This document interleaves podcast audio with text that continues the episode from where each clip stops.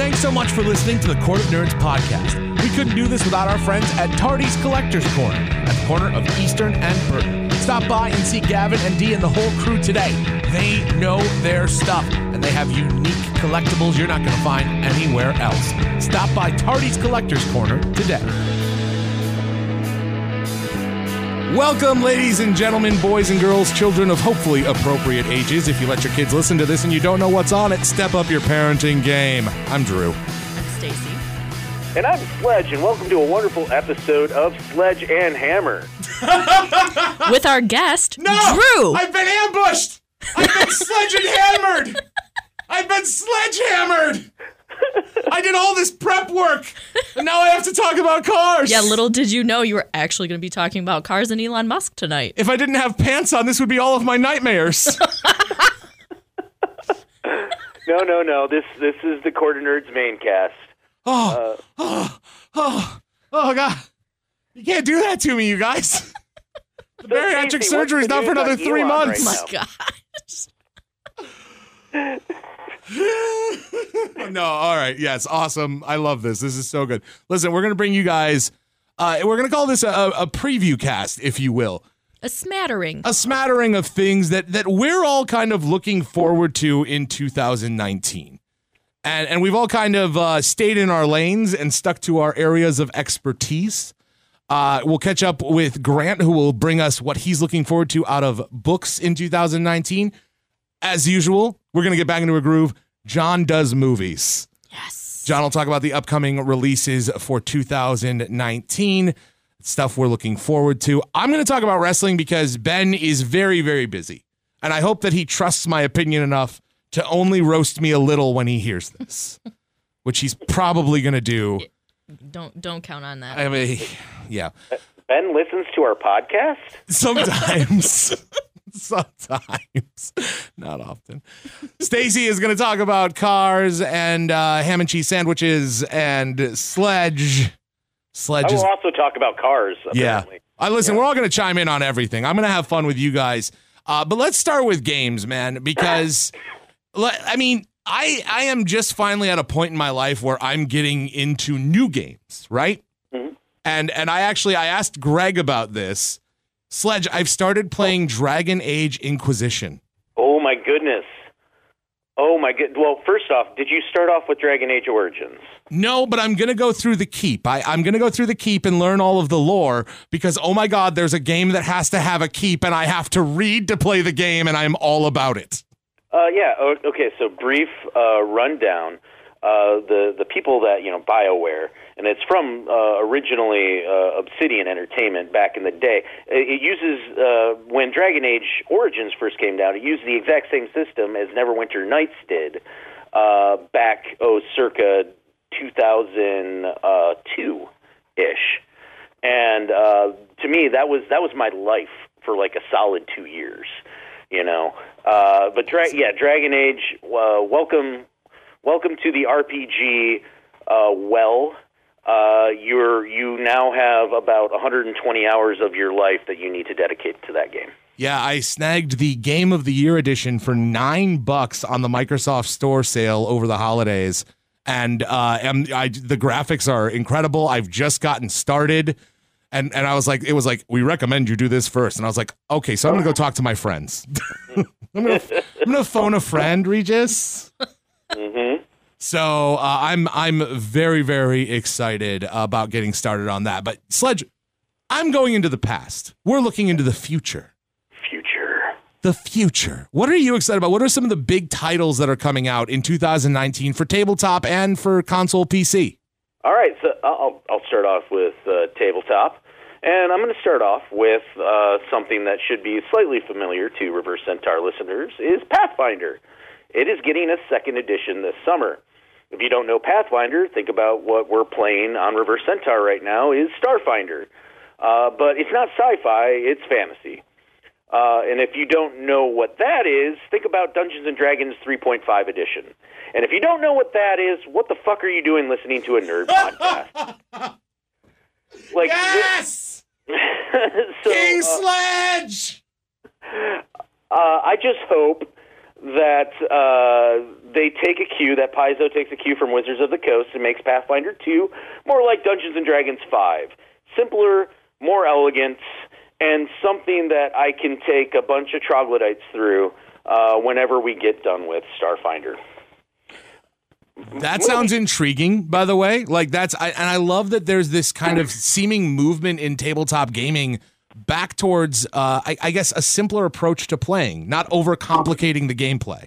Well, and that's if if I'm going to get a little, uh, I don't want to say in depth, but a little like pissy about it. Soapbox a little bit.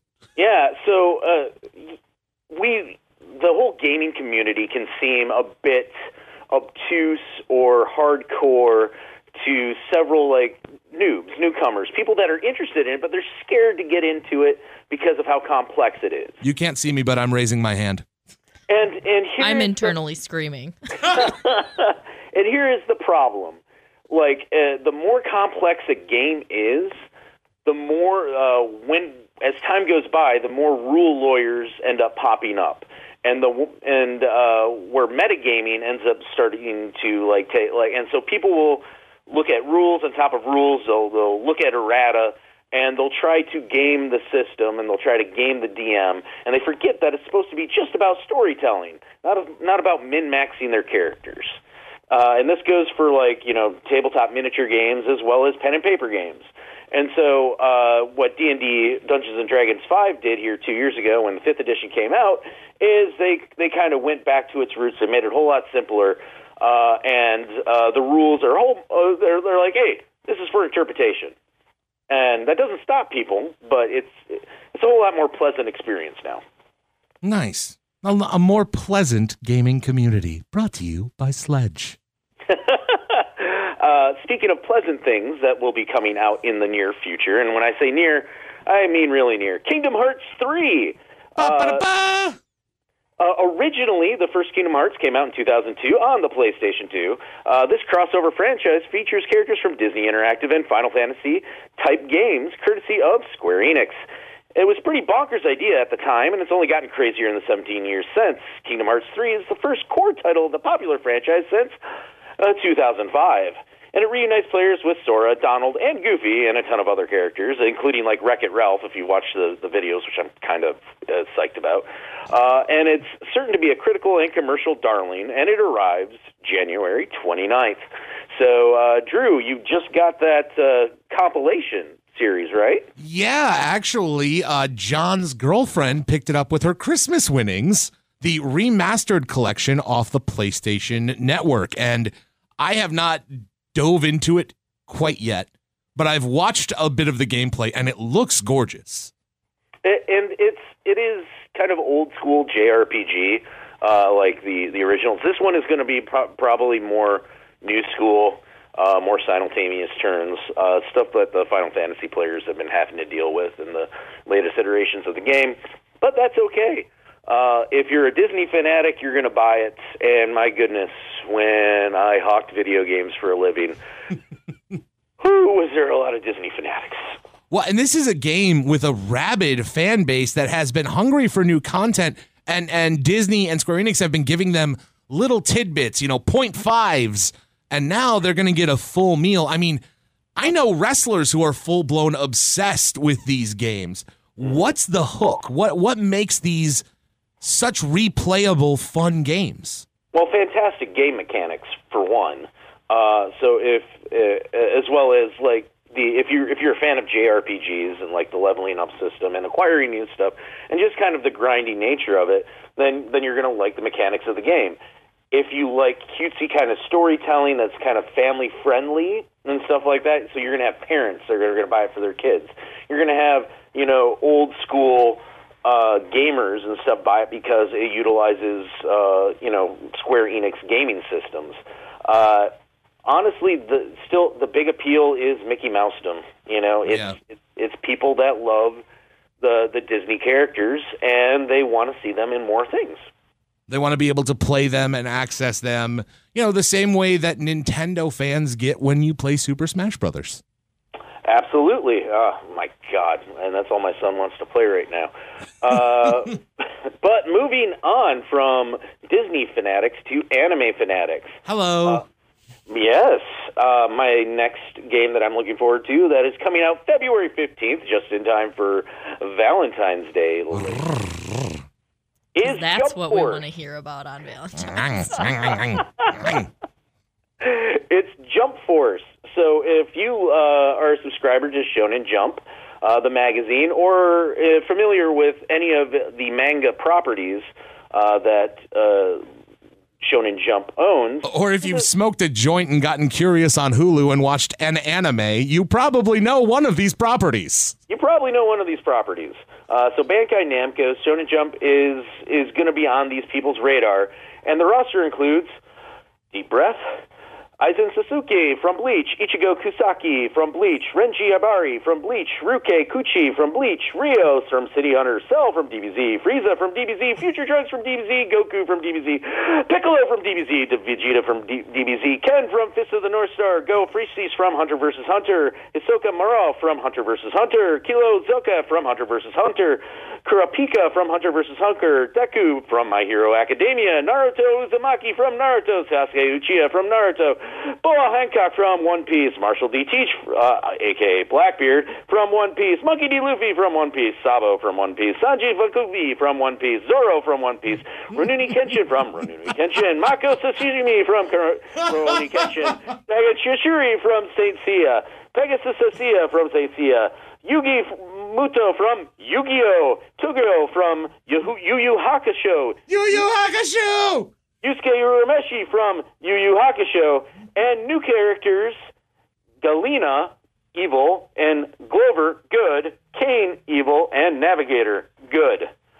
Whew. I feel like we need a slow clap or something. I'm after like, I almost want to put a note in the in the podcast and say if you want to skip Kevin reading every name in this game, skip from this time to this time.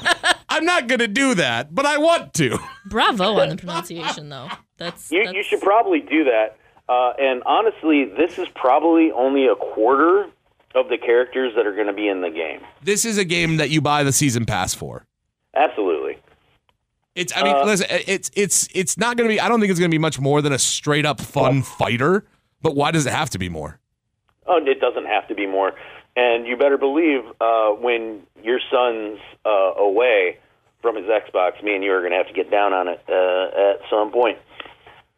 Yeah. Oh yeah. Absolutely. Oh yeah. Uh, Kevin and I like to play Xbox with each other when Isaac is not around, because then I can play for elongated periods of time. So, by the way, I have the Xbox this weekend. We should hang out. it's a date. the next I game don't I'm know how I looking feel forward about to. this. You can hang out Tuesdays. I have two controllers. Ooh, Oh, dear. Oh, co-op play. Mm. Uh, the next game I'm interested in is The Outer Worlds. It's a new single player game from first person uh, uh, sci fi RPG from Obsidian Entertainment and uh, Private Division, the people that brought us Fallout New Vegas. Lost in transit while on a colonist ship bound for the furthest edge of the galaxy, you awake decades later only to find yourself in the midst of a deep conspiracy threatening to destroy the Halcyon colony. As you explore the furthest reaches of space and encounter various factions, all vying for power, the character you decide to become will determine this player driven story. Anyway, uh, just think Fallout New Vegas, just in space. Yeah, and better. Better, better. Uh, the next game, uh, Psychonauts 2. Uh, did you ever play the first Psychonauts? I did not, but I, I'm slightly familiar with it. Yeah, Tim Schafer uh, and Double Fine Studios. Uh, that was one of their breakout hits back in 2005. Uh, the original game follows the story of a young psychic named Rasputin. Uh, I won't get into all the details of it, uh, but the story of Psychonauts 2 essentially picks up right where the first game end, and la- left off because the first game ended with a cliffhanger. Oh my god. A, a 13, 14 year cliffhanger? a 14 year cliffhanger and, and so uh picks up right on right on the end of that story uh apparently uh raz uh rasputin realizes his dream and visits the psychonauts headquarters however when he gets there he finds out it's not a perfect place he expected and quickly realizes that the psychonauts need him more than he needs them uh it's slated to come out well this year but it's been uh, you know since 2005 so we'll see. It's been slated to come out for a while. This is like the the Dre's detox of video games. Right, exactly. All right, I get uh, it. Finally, now I could talk about Death Stranding and its weird uterus camera, or I could talk about Ghost Tsushima and its 13th century samurai fares against the Mongolian. Ooh, I'm into that. No, I'm going to talk about Cyberpunk 2077. I'm more into that. CD Projekt Red, the makers of the Witcher franchise, have been hard at work on their new open world game set in a dystopian California. The 48 minute gameplay that they posted makes the game look a, like a beautiful piece of storytelling wrapped in a loose RPG skin. The world looks astonishing, the dialogue is earnest, if not a bit campy, and the gunplay seems a little bit floaty, but it's it's still early on. Think Deus Ex Machina and a bit of Mass Effect with a whole lot more choices. Seriously, do yourself a favor and watch the gameplay trailer. It's 48 minutes long and it's honestly like watching a little movie. It is it is beautiful uh, and it is intriguing and dear God, I want this game like right now. Sledge, that was awesome, brother. Thank you very, very much for that. Uh, do you guys want to, what do you want to do next? Do you want to do cars or do you want to do wrestling? We're going to do one of those two next. Um, either of those is fine. I Do you want to go first so that you don't fall asleep? I mean, I actually have something to contribute to either of those things. What? What? You okay? You know what? We're doing wrestling because Stacey prepped for wrestling. I'm excited for this. I don't know. I don't know. if Air quote prepped. Listen, is you the prepped. right you said you word. had something ready for both. Don't don't. Well, I can contribute. oh, you know what? I appreciate that.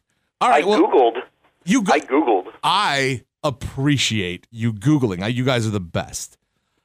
So normally this would be Ben's segment. I, I the the man is swamped, and I love him to death. So I'm going to give this a shot. And what will likely happen is he will comment when we put this up and ridicule me endlessly. That is okay. These are the risks I take being friends with Ben. So here we go.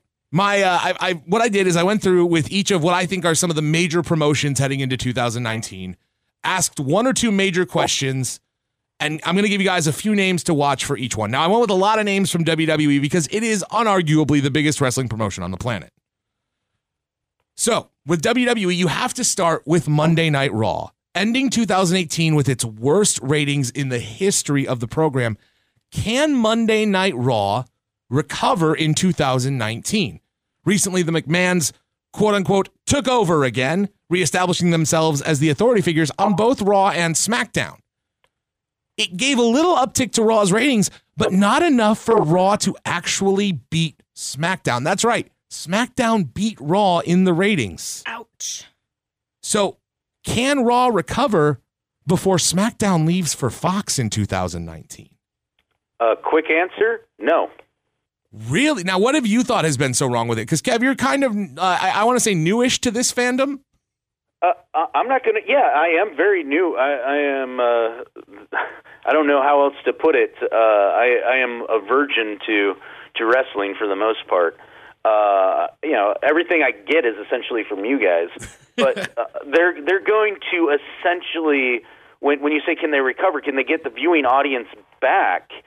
Um, is any show anywhere getting the viewing audience back? Is even the NFL getting their viewing audience back? Great Now, point. the, everybody's attention is so diverted across and so many spectrums, and when you can watch so many things on demand, like wh- why do I have to you know sit down and schedule a time to watch wrestling? I don't even schedule a time to sit down and watch the Lions. That's a good point. And yeah, they're way less fun than wrestling. right? Oh my goodness. So uh, for that to even even have a chance at recovering somewhat, somewhat, you're gonna have to see some of these big names show up. Now, if you're talking about Raw, you're gonna be looking at to me a few names. One of them is gonna be Ember Moon. Uh, Ember Moon, the Shenom. She is unbelievably athletic, talented on the mic. Her in ring work is impeccable. She had great matches in NXT with Asuka, who is, again, arguably the best female wrestler on the planet still. Ember Moon can have a great 2019, and I think it could start with her winning the Women's Royal Rumble.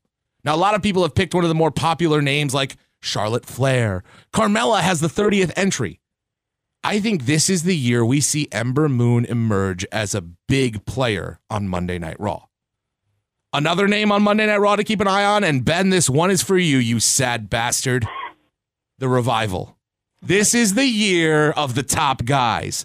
No flips, just fists. Dash and Dawson are coming into their own. They're getting title opportunities, and you know what? I think they break through the glass ceiling. I think this is the year the revival get their WrestleMania match defending their Raw tag team titles. I don't give a damn who it's against. The top guys deserve the spotlight. I think that Ben might just kiss you on the lips for saying that. That's fine. I'll kiss him right back. Ooh, saucy. I don't even care. Yeah, that's right. Uh, the other names that I think that people really should be keeping an eye on around the WWE universe, the man, Becky Lynch. Becky is stone cold with flaming red hair and a better smile. Becky Lynch is all of the attitude in a much more mainstream package. She threw John Cena out of the ring on Tuesday night's episode of SmackDown to kick off 2019. The man is so over, it's ridiculous. She can do no wrong and deserves, rightfully, to be the first woman to main event WrestleMania. I don't care who you put in the ring with her. But if the main event isn't someone versus Becky Lynch, you're fucking up, Vince. Read the tea leaves. Hell, read the internet, you old man. It, are are you suggesting that Vince McMahon might make a mistake? no. No. No. Yes. oh, God, the amount of mistakes. But I love you, baby. I do. I keep coming back for the punishment. I'm here for it. I'm here for it. But I think that with some of these names, with Becky, with Ember, with the revival, and my last two are my sleeper picks. One is already on the SmackDown Live roster, and I think is due to start 2019 with one of the biggest bangs we've ever seen. His name is Mustafa Ali. Now, Ali was part of the cruiserweight division over on 205 Live. But Ali kept having match after match after match that set the internet ablaze. And then he would jump on Twitter, jump on Instagram, and cut promos at a level of Seth Rollins, at a level of John Cena. Mustafa Ali created his own hype in 2018. And I think in 2019, it pays off for him. To end 2018, he was in the ring with Andrade Cien Almas. He was in the ring with Daniel Bryan, AJ Styles, and he pinned the WWE Championship in a non title match. You don't do that on accident. Mustafa Ali, a former Chicago police officer whose daughter joins him at every show she can and is just adorable, could be your next face of SmackDown Live. He's an athlete, which is exactly what Fox has said they're looking for better athletes, better wrestling for SmackDown Live. The next name is a guy who just debuted, his word, not mine, Yeah. in NXT. Bro, it's Matt Riddle, bro. The broiest of bros, the bro king himself, former UFC star who Dana White had the balls to say would amount to nothing. Well, Dana, suck these balls, you bald moron. Matt Riddle is the hottest thing in NXT right now. The king of bros gets chance wherever he goes, including when he recently debuted at Madison Square Garden. Riddle nails his character to a T. The question is how much of it is a character and how much of it is just Matt Riddle. Personally, I don't really care. I'm entertained as hell. He pulls off the bro shtick to a point that's endearing, not annoying. It's funny, not fuck you. Well, it So definitely he's kind looks of like, like, he's kind of like Gronk. Yes, but with more surfer look and less I'm really dumb. way more California. Way more Cali vibe. He also likes to wear a shirt that says something along the lines of Matt Riddle's to do list smoke down, bro out, retire Brock Lesnar.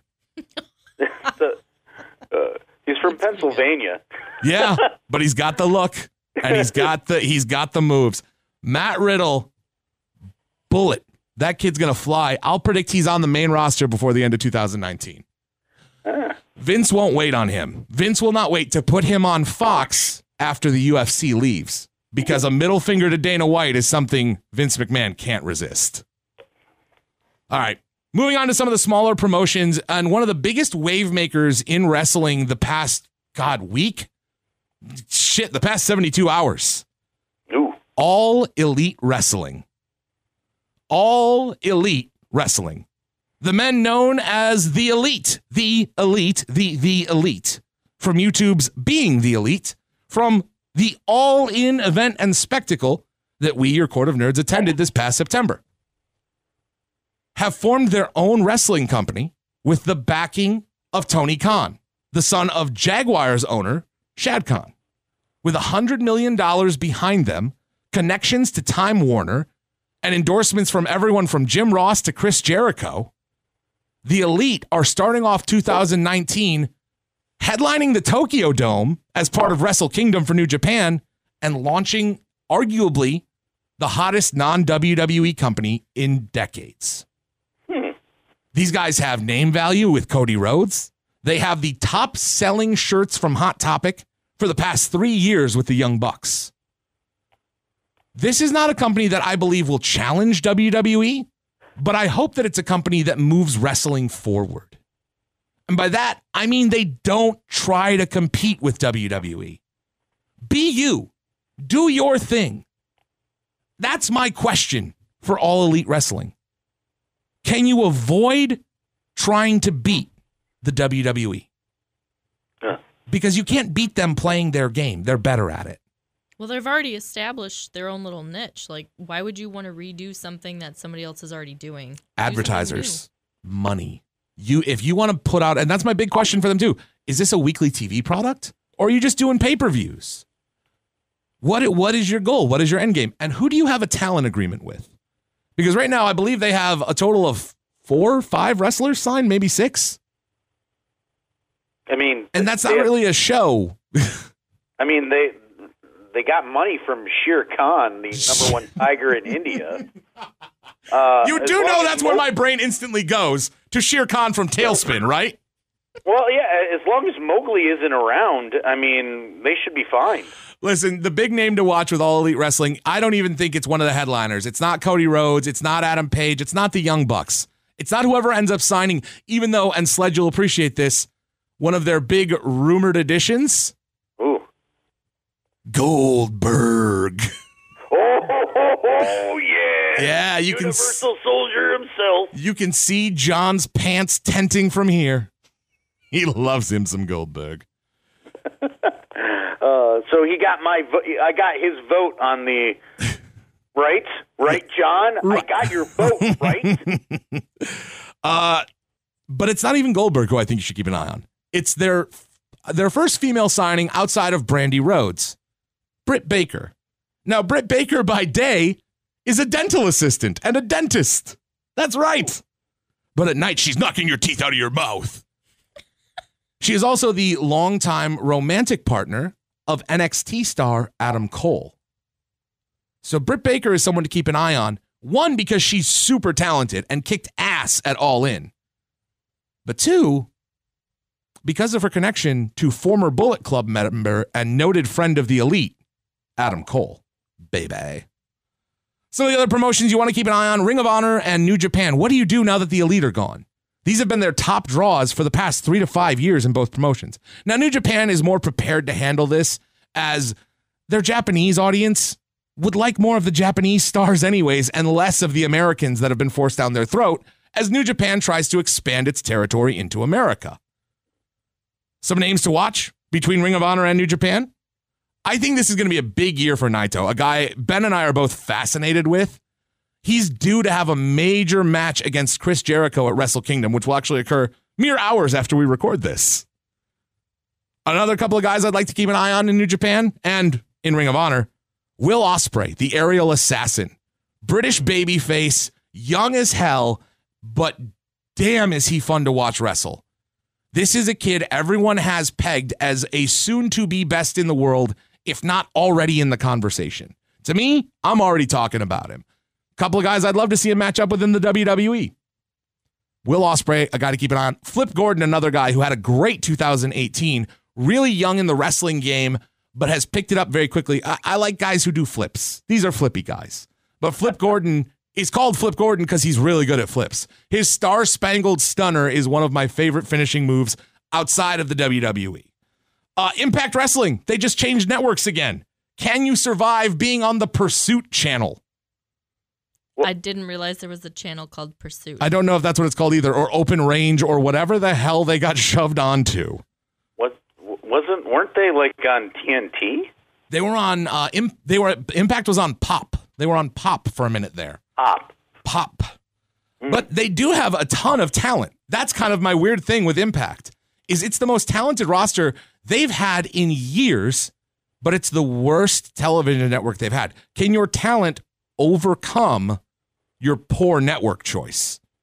Names to look out for: the Lucha Bros. We saw them at All In. Phoenix and Penta. These two guys are the top luchadors in the world right now. And I believe they just re signed with Impact. They had some match of the year candidates in 2018, and they're definitely guys to keep an eye on all year long. Uh, Jordynne Grace, my female wrestler to watch in 2019. Uh, thick Mama Pump. She's a badass. She is a bodybuilder. She is a wonder in the ring, and she had a moment during the all in over budget battle royal where all eyes and all ears were on her, and the pop in that arena was deafening as she was laying chops into the chest of another man I want you to keep an eye on. Brian Cage, the Swolverine. Wait, the the what? The Swolverine. you should see his face while he's saying it. The Swolverine. It's like a giddy five year old. I sent a video of him to Grant, and I'm pretty sure Grant's jaw is still on the floor. I will send it to you as well, Sledge. Swolverine. Also, a little tag team I've just found, uh, I just found out about. They've been established for a little while. The Rascalz. I, I don't know enough about them other than their finisher. I must have watched it 50 times on a loop. The Indies, the last question I have Who signs MJF? We talked to MJF at All In. We've talked about MJF on the podcast. This is one of the last indie wrestlers living a complete kayfabe life, as in, if he is in public, he is in character. And his character is a dick. We watched him go down podcast row at Starrcast and actually spit in someone's mouth. Not as a bit. He just spit. And he's awesome at it.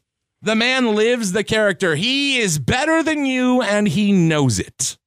He had a great showing on Amazon Prime's Dojo Pro. And I'm really hoping that he gets some more screen time or gets gobbled up by one of these promotions with some television because that man deserves a microphone in his hand and a larger audience. But I think that's all I got for wrestling. Stacey, did you want to add anything other than more Seth Rollins and more tall Seth Rollins? Oh, you mean Drew? Drew McIntyre. Drew McIntyre. I feel bad for Drew McIntyre. I uh, I wish that um I was more caught up with Raw, but it just got so bad. It did. It got so bad to where even when we were watching it, um, We were we weren't, watching paying attention. we, we weren't weren't. watching it. We weren't. It's it's unfortunate that that happened. Yeah, I mean, I I I kind of miss it. In fact, I think we were talking about this the other night, where it's like I I miss wrestling. I miss Monday nights. I miss hanging out. I miss the camaraderie of it all. It's almost like for me, it's almost like hunting. You take people out, you hang out. It's not yeah, you get to shoot stuff, but like it's about hanging out with your friends and having a good time. And we always had such a good time, even though it just went downhill so quickly. And it so all of these names, you know, I was never into NXT. I never got into that, but like I know who Ember Moon is because she's freaking badass. Right. You know, I know I know Becky Lynch because she was on when I was watching Raw. Like we caught bits and pieces of her. We may have even sought out some of the clips that she was in. So more Seth Rollins. I'm never gonna say anything other to, other than that. Um, and tall Seth Rollins, you know, and especially when they're together, I'm all for it. Well, there we go. All right. Well, let's do this. Let's let's do a mini sledge and hammer. Mini Sledge and Hammer. Mini sledge and hammer. So, Stacey, what are you drinking? I am drinking a KeVita Master Brew kombucha. Um, no alcohol for me, even though apparently I don't need it to not know how to To get not know how to drive. so n- nothing super alcoholic for me. What are you drinking? I can't see you tonight. It's weird. I know. Uh, I'm drinking this side of paradise from Beard. Uh, it's a double IPA with uh, Az- Azacca hops at 9.3 percent. Woo! Yeah, Gosh, you and your your IPAs, man. I don't know how you handle that. uh, dude. Like uh, again, listen to Reverse Centaur and hear some of the uh, crazy stuff that we've been drinking, and, and call forward when the food court of nerds takes place. Uh, listen to listen to that and find out what me and Greg will be drinking together. Ooh. Sounds exciting. I like it. Is it sad that when I hear Food Court of Nerds, I immediately think about whiskey? No, no. I get really excited about it. So, Sledge, uh, why don't you start off start us off on uh, on some of the cool stuff that you've been sending me recently? cool Where- stuff or, or crazy stuff? Ah, cool is relative. Cool is definitely relative. Uh, just in the past hour, I uh, so CES is starting up uh, here this weekend, which is the Consumer Electronics Show here in Vegas, and of course, car companies need to get in on it. And wouldn't you know, uh, Hyundai or Hyundai or Hyundai, as they say in the Midwest, there uh, created a car with legs. Because why the hell not? Apparently, Well, I mean, if you're going to be going to disaster zones, you know, where there's going to be rubble all over the place, you need a car that's like an ambulance to step over things and then drive. because something like maybe a drone that can fly or a helicopter. Uh, you know, a helicopter. Why wow, not? yeah, that's that's some unique technology right there. Maybe somebody should invent that. But Maybe no, not they invent- unique, but a little bit more practical. Yeah, right. Uh, but anyway, the Elevate is going to debut this weekend. To debut. Debut. It's debutting. Yeah. It's Uh, it's not terrible looking. Um, it's it's funky. Yeah, for for what it is, I mean, I mean, it's a walking ambulance. What do you, what do you, what else can you say? I'm really curious. Uh, I'm really curious how functional it actually is going to be, though. Oh, it not none whatsoever. The, okay, I'm gonna stop. I'll stop being practical. Uh, the other thing, I mean, I sent you the picture because you know I, I live on did. CarBuzz of the 2020 Merc CLA interior, and we've talked a long time and a lot about my feelings about Mercedes Benz interiors Mm-hmm. uh, and how I hate them. hmm Uh, I want you to to describe to me the picture that I sent you. Okay, so imagine a 16 year old from 1992 has a ton Okay. of money Ooh, and they think they're going to pimp out their shitty little lowered car that has a, uh, what do they call those, a, a bumblebee muffler on it. yeah. Um, and they think it'd be real cool to put a bunch of speakers right in the dash, right where all the buttons should go. And they're not just like, you know, like a book a bookshelf speaker that has a, a little mesh thing over it. It's uh, it looks like three gigantic anuses on the dashboard. Oh my god. It's bad. I don't. I don't think we showed Drew. I'm gonna show Drew. No, I don't want to see You three gotta see. assholes. See the anuses, Drew. I don't want them. I don't want to look at the cat butts. Doesn't that look awful? That's what. Why? D- That looks like 1990s, flugelhorns. 1990, What are those? 16 year old with way too much money and too Do you much play time. a Victrola under those? they're they're awful. It's absolutely awful. And then you have all these buttons. Is that where the on- old timey radiola comes out of? You have all of these What? buttons on the I need you to turn it up louder on those giant butthole shaped speakers. the the all the buttons where the anuses are are on the steering wheel, which you and I both also hate. oh my goodness! it Like, just it's I don't know what they're doing. What are they doing? well, they have the entire. They they went the Tesla route. uh, and instead How? of having How is this anything like Tesla? No, no, they have a giant infotainment system. That the dash is one giant screen. You know, so you have the one giant screen where you can uh, essentially project any information that you want, uh, and it, it has to be accessed either via the steering wheel or their terrible little mouse pad that they have, uh, like in the center console. Which That you also hate. Oh my god! Because it's terrible. so like, much. are when you're driving down a road, and I live in New England. There's a lot of ups and downs. All right, the roads twist, they turn because you can't make a straight road. You can't go through all the hills and stuff. You gotta you gotta follow the lay of the land for whatever reason. And so when just imagine trying to change a song while using a mouse while trying to pay attention to the road and not run over whatever like wildlife is in your way. How do you do that? I, I don't think that you do. I think I think the key point that they missed in trying to there's a lot of car companies starting to do that where you have this big infotainment center and all of that. Uh the the thing that they're missing from Tesla is quality and design. Well, because Tesla, Tesla has OLED touchscreens, you know, with large with a large interface that you can touch, you know, with mm-hmm. your finger. You would think that the interaction of human beings with their vehicles, you know, especially in the Tesla era, why would you make it more difficult when you can just go, I want to touch that, and then you touch it and it's done? Like, why? Why go through a mouse pad that's it? It's just stupid. I don't. I don't like it either. Um, it's very frustrating, and uh, whatever the hell Mercedes is thinking, they need to uh, just burn it to the ground and start over. In my opinion, That's German engineering. How dare Ah. you? yeah. it's just All right, those are the two things I sent you recently. What do you got for me? well. Um, do we need to do a a, a Musk watch? Oh, absolutely.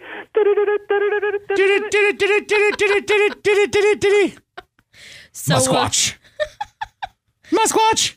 um, Musquatch. usually we drop in a a, a Law and Order. Dun, dun. Oh yeah, no, that's not that's not happening. I'm not Sledge.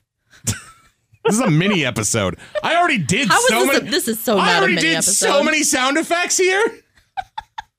I did the news sounder, and I, I, I'm blah, blah, blah, blah, blah, blah, blah, blah. rabble, rabble, rabble. Musquatch, get to it. don't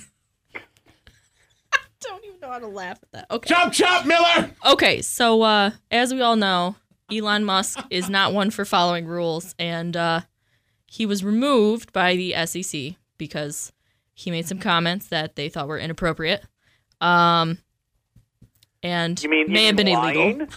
Lying? yeah, it may have been illegal. May have been illegal. We're gonna sweep that under the rug. Anyway, he was removed and had to pay a massive fine, Musquatch is weird. which is not a massive fine for Elon Musk. But I think that he uh, he got the the last laugh because the uh, the new um the guy that he chose to replace him is uh, Larry Ellison, who is uh, he did I think he founded Oracle, if I'm not Yeah. mistaken. So it's basically just a different version of Elon Musk running Elon Musk's old company. so it's like he I think he just gave the SEC another double middle finger, um, which I think is hysterical.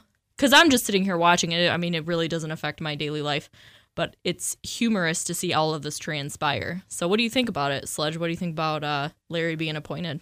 Well, uh, he's at least uh, not going to, you know, tweet lies about, you know, ascertaining funding from Saudi Arabia, you know, in order to uh, short investors. Uh, he's going to be a steady helm and actually might uh, the the ups and downs uh, of you know Tesla. uh, As I say that, they dropped like another like six percent today. Uh, but as you know, the, you might see a little more steady hand at the tiller. A little, little more steady hand, a little less smoking weed with Joe Rogan. Well, yeah, uh, and here's here's the thing with with that though. There's a certain demographic of people where you know uh, smoking weed with with Rogan is going to like totally jazz them. Yeah. That demographic of people typically are not investors. No, or Tesla buyers. Or people who can afford Tesla. yeah, that's what I meant. Yeah, yeah. As as someone who was pretty jazzed by it. and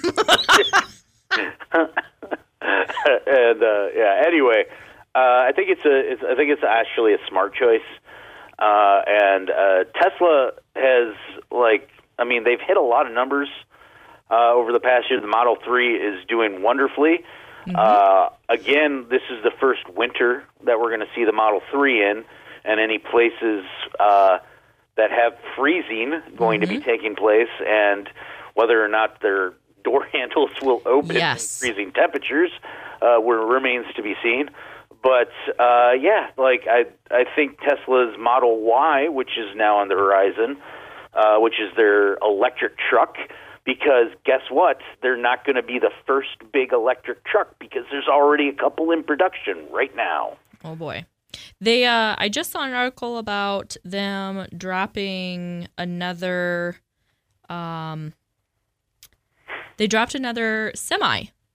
Yeah, Uh there you may you may see some red uh red semis driving around. They're testing those right now. Um which I think is pretty cool. I know that uh I I I work in heavy duty driveline remanufacturing. I work for a company that does that. And uh, I was talking to my boss about it when the news first broke about the electric semi and Tesla starting to really look into it. And as much as that would be terrible for my job because, you know, we do transmissions and driveline components that work with a transmission, um, you remove all of that and you make everything electric. You no longer need my entire uh my entire facility it just goes Right. away because we don't do ele- that kind of electric engine you know we do electrical components you know the stuff that fits in like TCUs and all of that but um we don't do electric so he was it was it was it's kind of a double-edged sword because when you watch a semi take off from 0 to 60 full and it's like a bullet in comparison to what you're used to with uh you know just a regular gas engine. It's uh it's pretty impressive i'm not gonna lie. And he was jazzed about it but at the same time he's like oh man. Because it it is it's coming. The the electric wave is here and it doesn't seem to be going anyway in spite of um the tax credit going away for tesla which right. Elon Musk did say that Tesla's going to cover it, and I think that they dropped the price um, on is it the Model th- F. Model F? They dropped it two thousand dollars or something. Yeah. Uh, and despite the fact all the people that are parking in front of Tesla superchargers, But you can tow it. Oh my gosh, I sent you that video, right? So this these two people set up a Uh, situation because Drew, Drew, by the way, this is me Mm-hmm. throwing Stacey on a tangent. Oh, I'm aware. Yes, yeah. I'm aware of what's happening. he knows he knows. I've been in a room with Grant and Ben. So there's this thing that's happening where I it's called icing. It's an internal combustion engine. So these douchebags with their big ass fucking trucks park in front of the charging stations for the Teslas. So they they set up this situation where it was all fake, but they found a I think they call them superchargers. Is that what the the Yeah. stations are called? They parked a, a truck in front of it and initiated the parking brake. Mm. Well, he's like, well, you know, if if this happens, you can just tow the truck out of your way. And he hooks up a tow strap to the truck. I think it was a Model Y. X. It was a Model S, X. X. Okay, Model X. And he just like towed the truck, and the back tires didn't even move. He just drug it, Yep. and then he pulled up and plugged in his car. And he's like, well, there you go. You know, even if they do it, well, there you go. That's instant torque. Yep, Uh, instant but- torque. But you don't need to, you know, hopefully in the near future, you won't need to trust Tesla for superchargers. Isn't somebody putting out a a high speed charger in the near future? Isn't somebody thinking of the children? the supercharged children? Oh my god. That's all I got. Sorry, did you ask me a question, Sledge? I was very distracted by Drew. Yeah, I was I was I was going on the Charger route and trying to prime the pump. Oh, for, are we are we segueing to Volkswagen? Ah, that's that's what I was doing. Hey, so I think it was just announced today. It's not going to be in the U.S. yet. It's in Europe. Um, VW has come out with a charger that will charge your battery to capacity in 17 minutes. Seven. I have a tier 17. three Charger in my house. What does that Right. mean? What does tier three mean for all of Tier the people three, it, it's the current highest charging capacity that you can get for for non Tesla cars, uh, and I have it in my garage right now. And it'll if I have a dead battery, it'll take about an hour to fully charge it. to fully charge it, and that's you know that that I thought was super duper fast. I can I can get to half in about ooh, twenty minutes. You know, I I thought that was super. But you're saying from flat to full in 17 minutes. 17 minutes. It's only going to get better, Sledge. Oh my God! You know, The come on. pure joy. the you know you should know this by being a gamer that every year you if you get out of the game for like six months and you jump back in it's like holy shit it's like i'm literally standing next to the people who are on the screen because the graphics are that realistic where you have to look at it and go okay this isn't a movie. Like this is a legit game. Someone designed this. The technology just explodes and it's been sitting and waiting for so long. All right, Stacey, Moore's law. How long will it be Oh, until charging your electric car will be quicker than filling up a, a petrol powered car at a pump? My prediction, my prediction, roads that are solar and charge your car as you drive so you don't even have to plug them in. Hire me, Elon. Hire me. I'm right here. Well, no, hire her guy who replaces Elon, right? Isn't that who you want to hire? Yeah, Larry. Larry. Larry! Larry! Elon's still the president. I mean, he's Larry's just you know, CEO. So Larry's Larry's the decision maker. Listen, it's like it's like, you know, when you're in a relationship and, and it's like who do you ask? The husband or the wife? You ask the wife, you ask the decision maker, right? Correct. Correct. yeah, yeah, yeah. You guys know how it works. Well, yeah, listen, I know how the Carly household works and uh, Sledge knows how I work, see? so, uh, you know, we're gentlemen. That's what we are here at the Court of Nerds. Gentlemen, if nothing else. Literally nothing else. All right, stick around, you guys. We've still got Grant with books coming up. We've still got Jon Does movies. There's a whole lot to look forward to in 2019 from your Court of Nerds. Bonjour, mon frères, uh, mademoiselles et messieurs. Okay, that, that's basically all the French I know. Um, I am talking a bit about the the comics of 2019 that I am pumped for, and this is kind of a it's a brief list, but it's full of stuff that I'm super jazzed about. Uh, first off, I'm really looking forward to the continued success of the Immortal Hulk by, from Al Ewing, Joe Bennett, and Venom from Donny Cates and sometimes Ryan Stegman, because both those books are arguably some of my favorite books that Marvel has put out in years. They're just finished the, the year really strong. Everything's looking good, and I I think and I hope that they can have continued success. And speaking of Donny Cates, I'm also super excited for the new Guardians of the Galaxy series from Mr. Cates. This is the one that was teased for a while that has just this incredible all-star lineup with people I love like Darkhawk and Rich Rider Nova and Cosmic Ghost Rider. And that's only just a fraction of all the firepower this roster has. It's such a strong roster. It's kind of like I don't know, it's like sending the Justice League out into space or something like that where everyone is so powerful that any one of them could solve a myriad of problems. It's just incredible to see what all of them can do. And Donny Cates is just crazy bananas good right now. So he thinks outside the box. I'm curious to see how he utilizes those characters. And uh, kind of to, to transition a bit more to DC real quick. Uh, Young Justice. Uh, the first issue came out uh, on the 9th, I believe, and that's from Brian Bendis and Pat Gleason. And the lineup for that one, basically all anyone cares about, and rightfully so, is Connor Kent Superboy, Tim Drake Robin, Bart Allen Impulse, and Cassie Sandsmark Wonder Girl. that's that in and of itself is incredible. But we've also got Ginny Hex, granddaughter, great granddaughter of Jonah Hex, um, and Amethyst from Gemworld, which I'm really excited to see how they use her. She's a character I've been interested in for a long time, but you know nothing's been compelling enough for me to drop everything and read. Uh, and there's also Teen Lantern, which is some girl hacked the Green Lantern power ring, which I think is stupid, but who knows? Maybe in this setting it'll work for the best. Um, again, with Patrick Gleason, he I think he's one of the most underrated artists currently going. Uh, I love his work. I love it more when our buddy Mick Gray inks it just because he adds that uh, I think a, a, better, stronger shading element to it. But still, this this is a comic that can really catch the interest of a lot of people, especially on the heels of the, the Young Justice uh, season three premiere on DC streaming.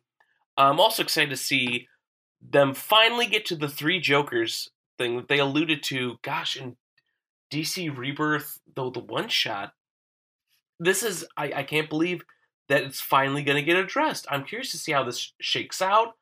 Uh, whether or not this is just, you know what? I don't even know what's going to go on. Whether that's the same Joker, it's a different Joker, different dimensions. Who knows? I want to see how this is explained and how it plays out, and hopefully, with Geoff Johns sitting on this for so long, it it it's going to be great. I hope it's going to be great. Uh, Jason Fabok is uh, on pencils for that one, so everything's lined up for it to be really good. Um, I'm really curious to see uh, the secret project project, creator owned project that Scott Snyder and Charles Soule have been working on for two years. Uh, it's all been undercover for two years. They wanted to get enough in the can where they can put a bunch out, and the first issue is coming out sometime in 2019. Um, Charles Soule is a guy I'm hot or cold on. Uh, his early run on Daredevil was just fantastic, and uh, I love his work on curse words. I think that was really fun. So seeing what he and Snyder are gonna do, uh, man, name me a comic fan who isn't excited for that. The idea of this, I know uh, Bleeding Cool is all over this, and they're slobbering at the the bit like we are too.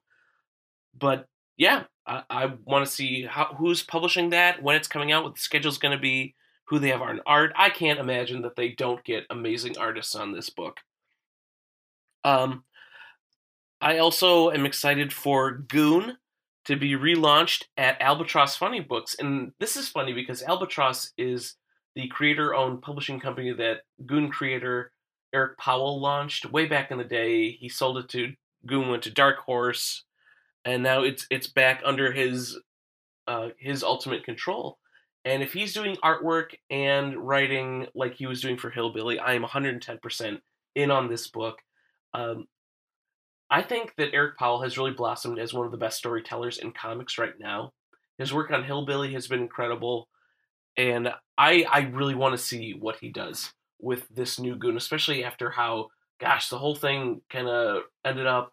Uh, the run on Dark Horse, which is just layered and nuanced and just detailed and beautiful, and yeah, it's gonna be really exciting. And the last thing I'm excited for is just more issues of Die and Murder Falcon from Image Comics. Those two I only read two books of Murder Falcon and one book of Die, and already the, I, I, consider them in my top 10 of 2018. They were that good. I don't see why this can't be sustained because Kieron Gillen has certainly proved that he's capable of consistent excellence with Wicked and Divine and all of his other sort of works. And the same thing goes with Daniel Warren Johnson. He's excellent in everything he's done, from Space Mullet to Extremity and everything in between these are books with so much promise and so much life to them. I can't wait to see how how they go. And that is all I have for 2018 or 2019 because the calendar flipped, man.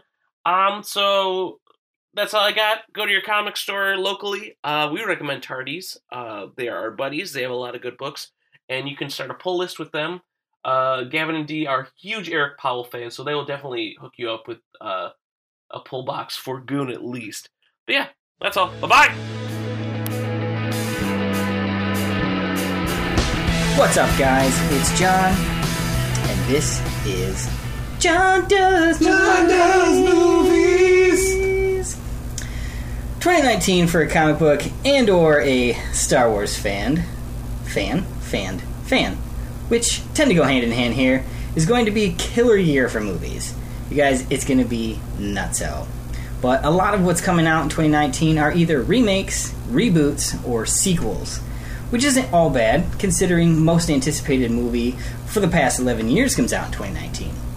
The epic conclusion of Avengers Infinity War with Avengers Endgame. But some might say that this is not good, that only in America will you find this kind of oversaturation of nostalgia, and you'd have to watch some overseas films if you wanted some original content not resulting in a sequel.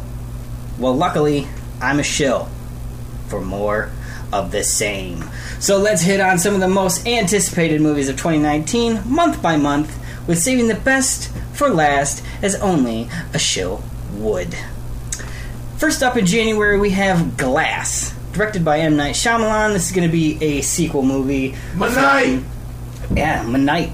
Drew's here too, guys. Say hi, Drew. Hi, I'm just shouting stuff. He's just in the corner. We're in the basement at the house watching a little football and getting this 2019 anticipated movies cast out of the way. But yeah, Glass, directed by M. Night Shyamalan. I think that's how you say it anyway. Starring Bruce Willis, Sam Jackson, and James McAvoy. It is the sequel to Unbreakable and Split. It's actually fairly highly anticipated. It looks pretty good from the trailers. And uh, that's really the only movie in January that I can think of that's anticipated. Uh, the list that I stole from is from Rotten Tomatoes. So shout out to Rotten Tomatoes on their list giving abilities. Shout outs! February we got the Lego Movie 2, the second part, The, the deuce. The Deuce, directed by Mike Mitchell and Trish Gum, starring Chris Pratt, Elizabeth Banks, Channing Tatum, Will Arnett, and Tiffany Tiffany Haddish. It's opening on February 8. Um, it looks pretty good. Can't can't really much say anything more about that. Uh, second part, love Chris Pratt. Love the first original Lego movie with uh, Phil Lord and or no, I said that wrong. Phil Miller and so I don't know the two directors that got fired from Solo. Next Lord, up, Lord and Miller. Lord and Miller. Yeah, Just go with last names, it's easier. yeah, uh, Alita Battle Angel comes out in February uh, 2019. I think this is going to be probably the biggest bomb of the year, almost maybe. Probably Boo! cost a lot of money to make. It's a manga. Uh, it's directed by Robert Rodriguez, starring Rosa Salazar, Jennifer Connelly, Christoph Waltz, Ed Serkin, and Michelle Rodriguez. Jon just hates mangas. I don't hate mangas. It's just I don't think it's going to be. I think it's going to bomb. They already pushed it back twice. Uh, it's supposed to come out in December, but you know what else came out in December? Aquaman, which is already at eight hundred million dollars. Also, Into the Spider Verse. and Into the Spider Verse, it was going to lose, and it's going to lose in February 14th as well. Um, How to Train Your Dragon: The Hidden World. I think this is the fourth one. It's the finale. The It's- finale? They, they have said it is the last one, I believe, centered around these characters. Directed by Dean Du Bois, starring Jay Baruchel, or how do you say his name? Jay Baruchel? Baruchel. Bar, bar, bar, America very good Ferrera? actor. Very good actor. Cate Blanchett, Kit Harington, Kristen Wiig. Opens in February 22nd. It's probably going to make a ton of money. Uh, the other ones are really good, so that's anticipated. March is when the fun begins. I guess we can start saying. The real fireworks pop off, bitches. Captain Marvel, directed by Anna Boden, Ryan Fleck, Flack, Flick, starring Brie Larson. You really should have done some prep work on these names. Either way, I don't really care. Um, and Sam L. Jackson opening on March 8th. It's gonna be uh, it's gonna be a good one. I think. Uh, I can't wait for that. It's a prelude to Avengers Endgame, so hopefully they bleed it in right together with some end scenes. Can't wait for that one. Us, directed by Jordan Peele, starring Lupita Nyong'o and Winston Duke. Uh, it's the second movie directed by Jordan Peele, the highly anticipated sophomore movie of Jordan Peele. It's uh, it looks terrifying. Can't wait for that. That opens March. We're already in March now. March fifteenth, twenty nineteen. Uh, next up, Dumbo, directed by Tim Burton. I'm not sure about this one. How, what do you think about Dumbo, Drew? You know, I don't I don't quite understand why they're doing this. I don't get it. I don't like the Dumbo. I don't like Dumbo either. It's it's uh, Uh, probably not going to go see this one. Uh, it's one of three, if you count Lion King, of live action movies coming out in 2019 from Disney. Uh, it's Tim Burton. I just I don't know about Tim Burton. I think he's fallen off. Ooh, um, listen, I have faith in Tim Burton. It might be watchable because of Tim Burton, but at the same time, I, I don't know that I'll seek this one out in theaters. It's it's aimed. Listen, it's going to be for people with younger kids. It's going to be for people with younger kids. Isaac's eleven. I don't I don't think we'll go see that one. I don't know. I just don't think that the story of Dumbo is very uplifting, and it's just kind of a sad, sad movie. But uh, either way, April is exciting. Uh, Shazam comes out, directed by David F. Sandberg, starring Zachary Levi, Mark Strong, and Asher Angel. Uh, opening April 5th. Shazam is going to be fun. I think it's going to probably do fairly well for a DC movie. Uh, I don't know if it'll break a billion. I think they're hoping on Zachary Levi a lot. Excuse me. On this movie. So, Uh, I will say is Shazam. Yeah. This is my second most like I am super excited for Shazam. I think uh, no, I am too. I agree with you, but I don't know if it's going to do as well as DC thinks it's going to do. I still think it'll do pretty good. Can I it make- has to be good though. Can I make a comparison for you? Sure. Deadpool. It's it's Deadpool. It's a character not a ton of people were overly familiar with, but you have a great trailer that people love, Yeah. and you've got a ton of buzz surrounding just that movie. People are saying this is the next like Wonder Woman for DC, where it's just going to be that one movie that pops for them. Yeah. I, I mean, I'm I'm going to go see it for sure. Oh, dude, that's a that's an opening night for us. Yeah. catch us at Celebration Cinema. for sure. Uh, Pet Sematary.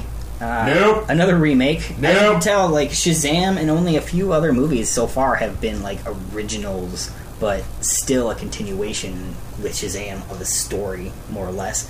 Uh, directed by Kevin Kalish, I don't know his name, and Dennis Widmyer. Um, I want to go see this. Uh, my sister and I love Pet Sematary, the original, and this one looks absolutely terrifying. So Nope. I'm in. Hard Uh, pass. Hellboy, David Harbour, Milla Jovovich, Ian McShane, April 12. Comes out two weeks before Avengers Endgame. Uh, I think it's a bold strategy. Uh, is it a bold strategy, Cotton? It- we'll have to see how it pays off for him. the movie that came out two weeks before Avengers Endgame, or uh, Infinity War, I believe, was Jumanji.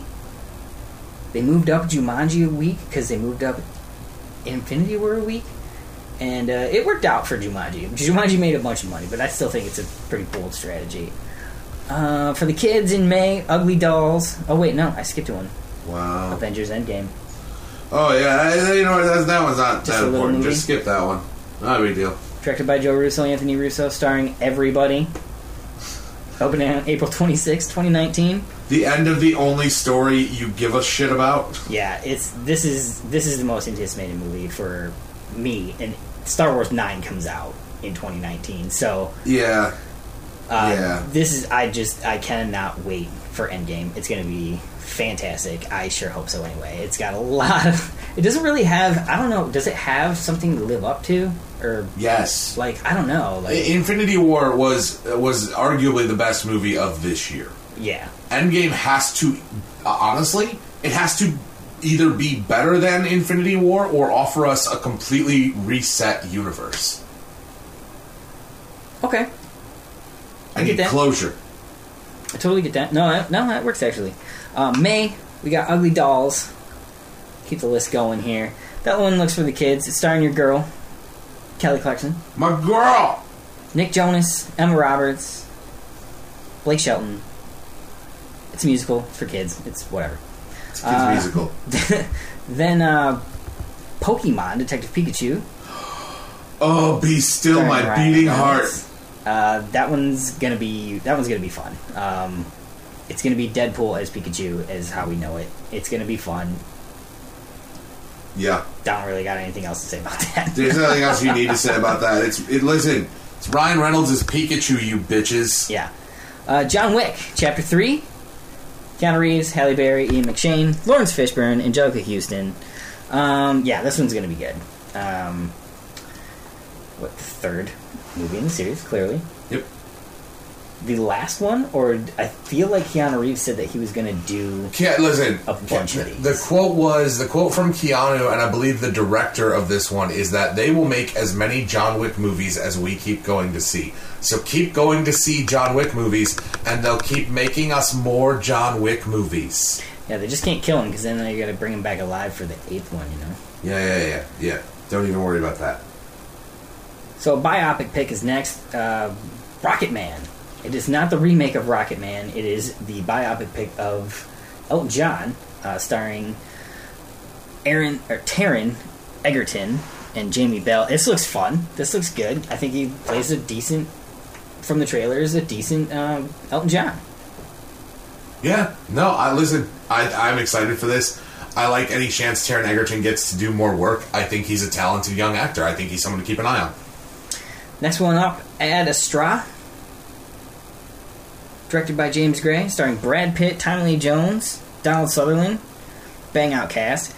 Uh, I didn't know anything about this movie, but uh, apparently, director James Gray takes to the outer reaches of space to tell the story of an engineer, Brad Pitt, who embarks on a fantastic voyage in pursuit of his father, Tommy Lee Jones, who took a one way trip to Neptune 20 years prior.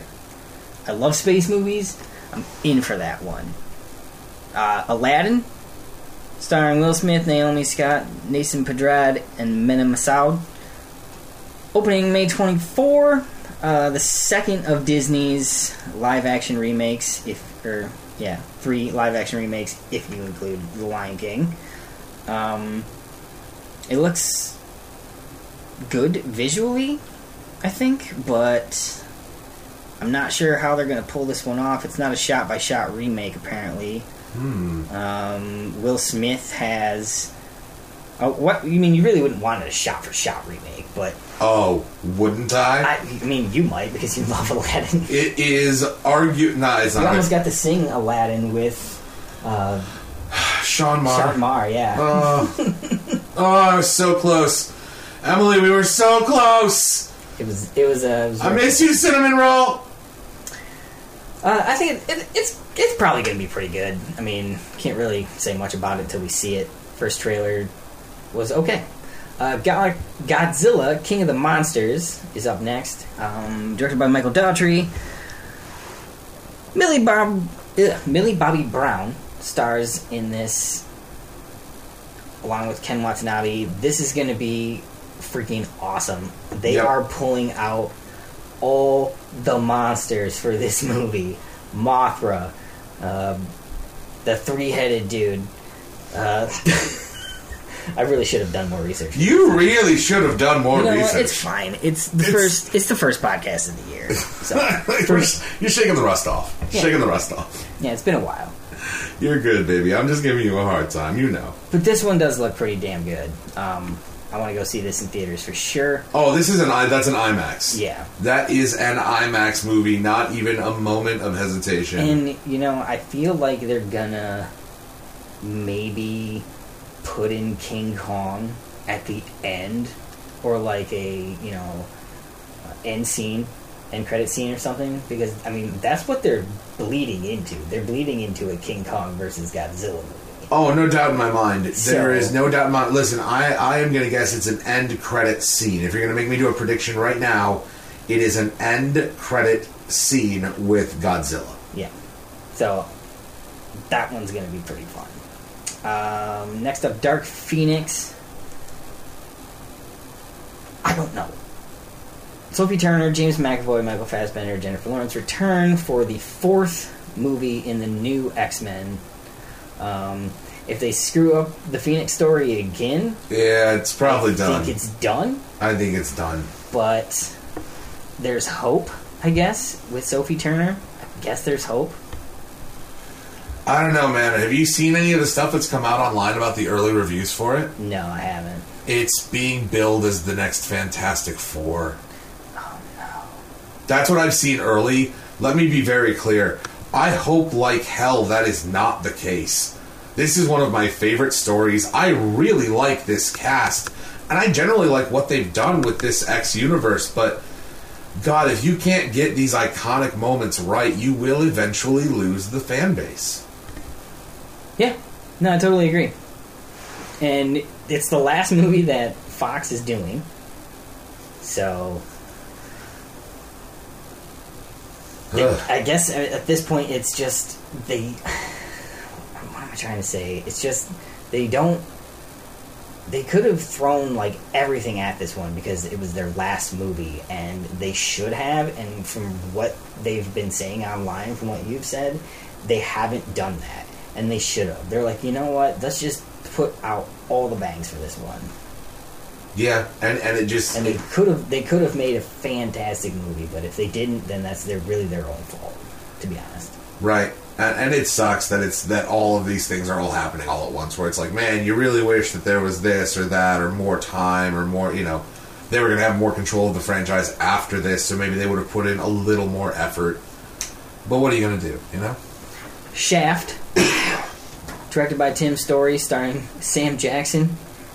Yeah, they're making another Shaft. I'm sorry. Wait a minute. It's 2019 and we're getting another Shaft We're movie. getting another Shaft movie. It is a continuation, apparently, of the original Shaft, not a reboot. Starring Sam Jackson.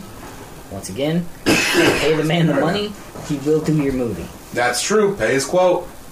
Uh, Toy Story 4, Tom Hanks, Tim Allen. I'm gonna go see this. I'm gonna cry. I was to say you're a glutton for punishment, my friend. I am a glutton for punishment, and I want a full trailer because I don't know what's up with Forky. But I don't like him. All right. Noted. Ford versus Ferrari. Kevin, this one's for you, man. Stacey, you too. Directed by James Mangold. Starring Christian Bale, Matt Damon, Jon Bernthal. Look at that cast. You know what this is about.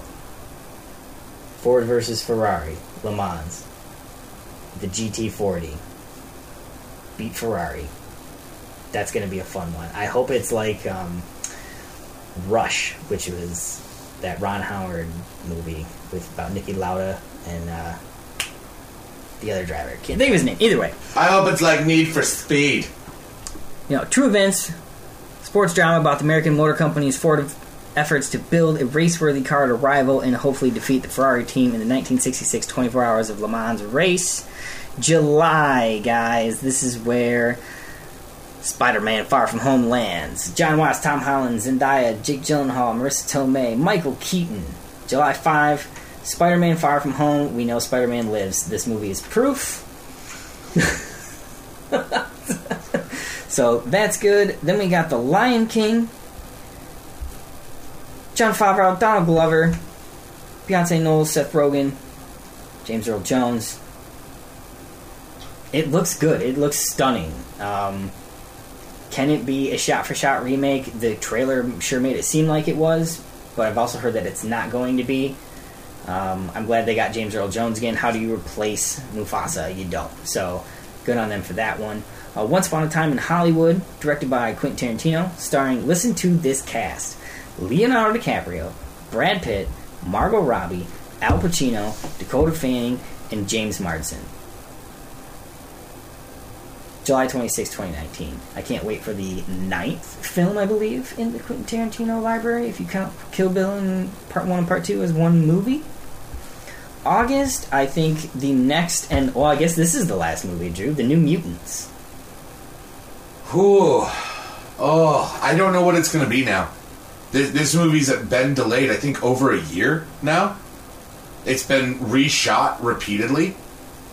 Um, I, I don't know that anyone knows what it is anymore. It was originally believed it was going to 100% be a horror flick, and I don't, uh, I don't know what they're going to do with it anymore. I don't. I'm baffled. This is a cast that I love. The characters. I mean, the New Mutants are, are possibly my favorite mutant group.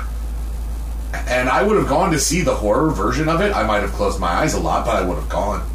I just don't know what it's going to be now until we get another trailer. Yeah, it was delayed. Um, it's uh, it's up in the air, so I guess we'll just have to wait till August till we get to see that one. Hobbs and Shaw. Let's get through this list.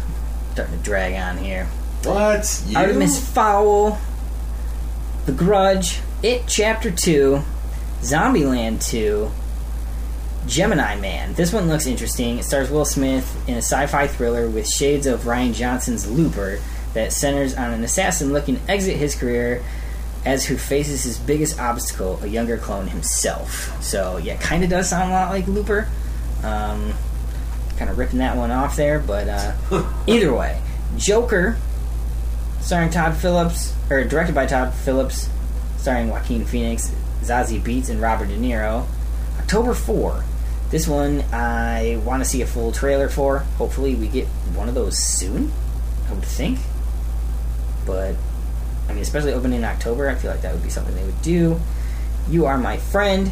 That one's going to be a tearjerker as well. It's Tom Hanks starring as Mr. Rogers. Uh, then we hit November. They're redoing Charlie's Angels again. Uh, they're doing another Terminator project. We got Kingsman 3, which is a sequel, Frozen 2, and then Sonic the Hedgehog, which is, I guess, the only original movie that also looks terrible. Oof. And then the last month of the year, we got Jumanji 2, Dwayne Johnson, Karen Gillan, Jack Black, and Kevin Hart. Masters of the Universe.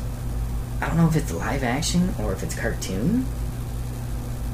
It doesn't say. It doesn't say, but Weird. it's it's it's well, yeah, it doesn't say, but it's uh two days out, coming out two days before the last most anticipated movie of 2019, Star Wars Episode Nine. Please fix this one. That's what it should be called. We're sorry. No, I'm just kidding. uh, I still like The Last Jedi. I'm gonna say that till I die. There are many problems with it, but hate is not necessary uh, for the whole thing. It's got some really cool moments on it. Doesn't necessarily save it, but either way. Um, Daisy Ridley, Adam Driver, Oscar Isaac, John Boyega. Uh, December 20th, 2019.